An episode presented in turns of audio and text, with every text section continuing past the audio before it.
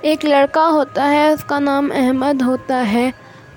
اس کی زندگی بالکل اچھی گزر رہی ہوتی ہے، جب تک کہ اس جب تک کہ اس پر قتل کا الزام نہیں آ جاتا۔ اس نے کوئی قتل نہیں کیا ہوتا، لیکن قاتل نے اس پر الزام لگا دیا ہوتا ہے، کیونکہ اس نے قتل کو ہوتے ہوئے دیکھا ہوتا ہے۔ اور اسے پتہ بھی ہوتا ہے کہ اسی نے قتل کیا ہے۔ اور اس کو یہ بھی یقین ہوتا ہے کہ وہ یہ کیس ہارنے والا ہے۔ کیونکہ جج اس قاتل کے ساتھ ملا ہوتا ہے، اسے اس بات کا یقین ہوتا ہے۔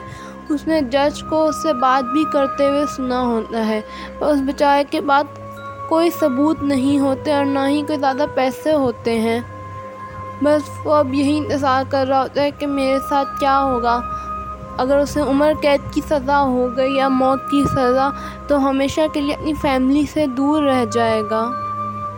جج اس کو پھانسی کی سزا سنا دیتا ہے، کیونکہ جج کے ذہن میں یہ ہوتا ہے کہ اگر میں نے اسے عمر قید کی سزا دی تو یہ کسی نہ کسی طرح بچ جائے گا، کیونکہ جج بھی جانتا ہوتا ہے کہ یہ بے قصور ہے۔ احمد یہ سن کر بہت پریشان ہوتا ہے۔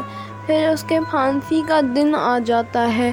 بس اپنی فیملی سے یہی کہتا ہے کہ میں نے کوئی قتل نہیں کیا۔ اور پھانسی پہ لٹکتے وقت وہ کہتا ہے کہ یقیناً تم لوگوں کو اس کا بدلہ دینا پڑے گا۔ تم لوگوں نے میرے ساتھ ناانصافی کی۔ اور دوسری طرف وہ کلر ابھی بھی آزاد گھوم رہا ہوتا ہے اور اسے پکڑنے والا کوئی نہیں ہوتا۔ وہ بہت خوش ہوتا ہے اور خوشیاں منا کر پارٹیز کر رہا ہوتا ہے۔ اسے بہت خوشی ہوتی ہے کہ وہ بچ گیا۔ لیکن اسے نہیں پتہ ہوتا کہ وہ اتنی آسانی سے بچنے والا نہیں ہے۔ پھر ایک دن وہ ایک پارٹی سے تھک کر آ کر سو جاتا ہے اور اسے خواب میں ایک بہت ہی عجیب سا شخص دکھائی دیتا ہے جس کی ٹانگیں بھی نہیں ہوتی اور وہ اس کے بستر پہ کھڑا ہوتا ہے اور بول رہا ہوتا ہے، میں بدلہ لوں گا، میں بدلہ لوں گا۔ اور پھر وہ چیز اس کے اور قریب آتی ہے اور اپنے لمبے لمبے ناخنوں سے اس کی ٹانگیں چیرنا شروع کر دیتی ہے۔ وہ چیخ مارنا چاہتا ہوتا ہے، پر اس کے منہ سے چیخ بھی نہیں نکل رہی ہوتی اور نہ ہی اس کا جسم کا کوئی بھی حصہ ہل پا رہا ہوتا ہے۔ پھر اس کے بعد ایک دم سے اس کی آنکھ کھل جاتی ہے۔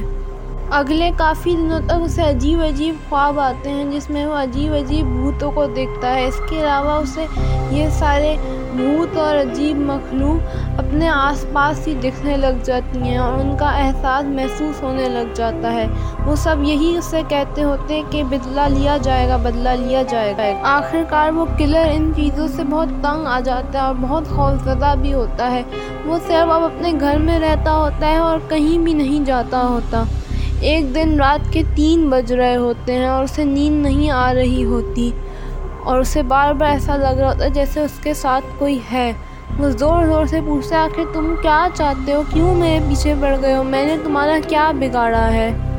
تب وہ دیکھتا ہے کہ ایک پیج پہ کچھ لکھا ہوتا ہے اور وہ لکھ کر آتا ہے کہ میں بن گناہ تھا، اصلی قاتل تو تم ہو۔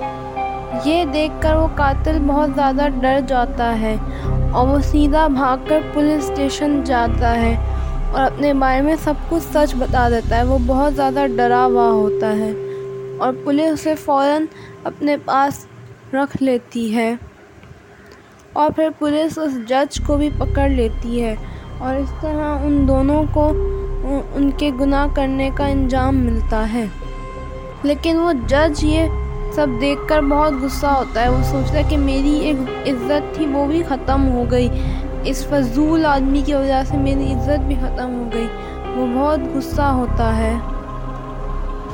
وہ سوچتا ہے کہ میں اس کو جھوٹا ثابت کروں گا۔ لیکن پھر تبھی اس کے سامنے ایک بہت عجیب سی مخلوق آ جاتی ہے اور وہ اسے دیکھ کر ڈر جاتا ہے۔ اور وہ مخلوق اس پہ حملہ کر دیتی ہے اور وہ کہتا ہے کہ تمہیں تو میں یہیں ختم کر دوں گا۔